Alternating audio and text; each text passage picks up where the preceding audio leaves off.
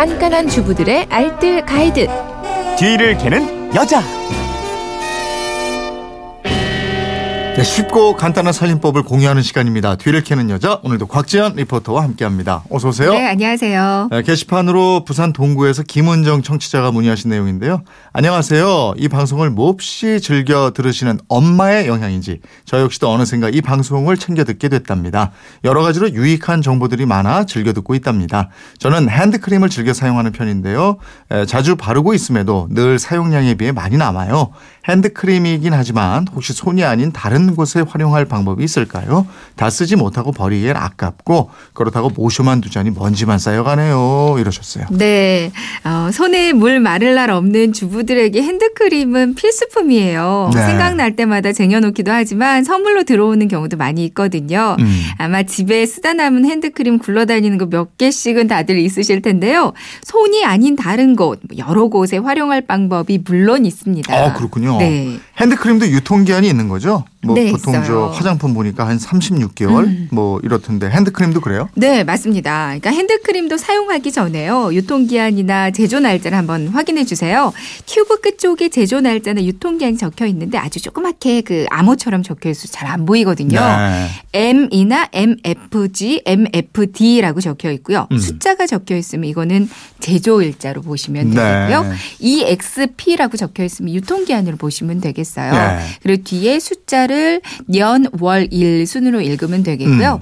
음. 제조사마다 약간의 차이는 있긴 있지만 핸드크림도 마찬가지로 개봉을 안 했다면 말씀해 주신 대로 보통 36개월, 3년 정도요. 네. 개봉을 했다면 6개월에서 1년 안에 사용하는 것을 권장하고 있습니다. 아, 개봉하면 이게 6개월에서 1년으로 주는군요. 네, 그러니까. 확 줄죠. 개봉 안 했을 때가 36개월인 네, 네, 거고. 맞아요. 남은 핸드크림 이거 어디에 활용하면 될까요? 이제 유통기한이 오래 지나서 피부에는 바를 수가 없는 거라면 옷에 발라주세요. 옷에 발라요? 네, 첫 번째 활용법이 옷에 생기는 정전기 방지용입니다. 아, 그래요?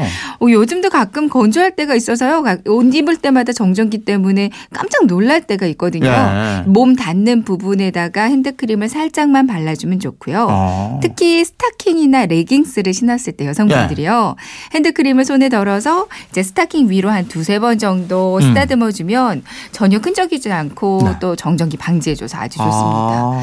어, 가끔 정전기 때문에 머리카락 도 이렇게 메두사처럼 날리는 예, 분들이 예. 있으시잖아요. 네. 핸드크림을 머리카락 끝부분에 살짝 발라주는 것도 아. 아. 주 좋아요. 그 겨울에 왜 저 가죽 장갑 있잖아요. 네. 그거 발라도 저 괜찮다고 그러던데. 네, 맞아요. 가죽 보관할 때. 가죽, 네, 네, 가죽에 사용해도 좋은데요. 네, 네. 가죽 장갑에도 좋고 네. 가죽 가방이나 가죽 신발에 발라주는 것도 아, 유용하게 그렇군요. 사용하실 수 있을 예. 거예요. 이걸 또 발에 바른다는 분들도 있더라고요. 네. 그러니까 발 뒤꿈치 보습에도 좋은데요. 네. 이제 남은 핸드크림을 발 뒤꿈치에 듬뿍 바르고요.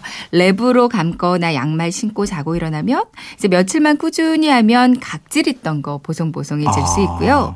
새 신발을 신게 되면 물집 생기고 좀 아프잖아요. 네. 그러니까 새 신발 신기 전에 핸드크림을 발에 듬뿍 바르고 신으면 끈적이지도 않고요. 아프지도 않아서 좋습니다. 음, 음. 아, 유통기한은 안 지났지만 안 쓰는 핸드- 핸드크림이라면 다리에 핸드크림을 이렇게 발라줘서 보습해줘도 네. 좋거든요. 네. 일반적으로 쓰는 바디로션보다 좀 더 그 글리세린의 함량이 더 많거든요. 어. 그래서 촉촉해서 더 좋아요. 예, 이게 촉촉하고 보습력이 좋겠고. 네, 맞아요. 또 다른 활용법도 있어요? 여행을 갔는데 네. 화장 지우는 클렌징 크림을 안 가져갔다. 아, 이게 클렌징 크림 역할 해줘요?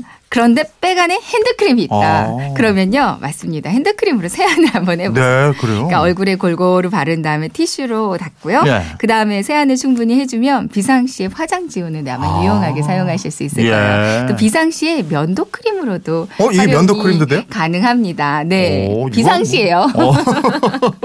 저도 급하게 분장 지울 때 활용하고 이러면 좋겠네요. 네. 예. 아, 그리고 이제 화장실에 벽에 붙이는 빨판 압착 고무 있잖아요. 네. 어느 정도 사용하면 접착력이 떨어져서 붙여놔도 금방 떨어지곤 하는데요. 네, 네. 이럴 때는 뜨거운 물에다가 압착 고무 부분만 한 1분 정도를 담가주고요. 네. 그리고 핸드크림을 한번 문질러 주세요. 오. 다시 접착력 좋아지고요. 네. 뭐이 밖에도 삐걱거리는 문 경첩 부분에 핸드크림을 조금 발라주는 것도 좋고요. 어. 가위가 잘 들지 않을 때 핸드크림을 바르고 한 10번 정도 가위를 벌렸다 오므렸다 이렇게 움직여주면 네. 다시 잘 드는 가위가 될 거예요.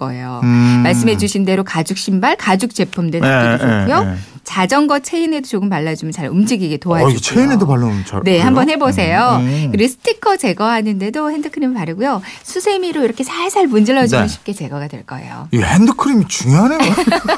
아니 이렇게 쓰임이 많아요? 네, 아마 오늘 서랍 속 다 열어서 오. 핸드크림 이렇게 모아 보시면요. 분명히 한두 개도 네. 나오실 거예요. 아니 이거 핸드크림 차에 하나 가지고 다녀야 되겠네요. 네.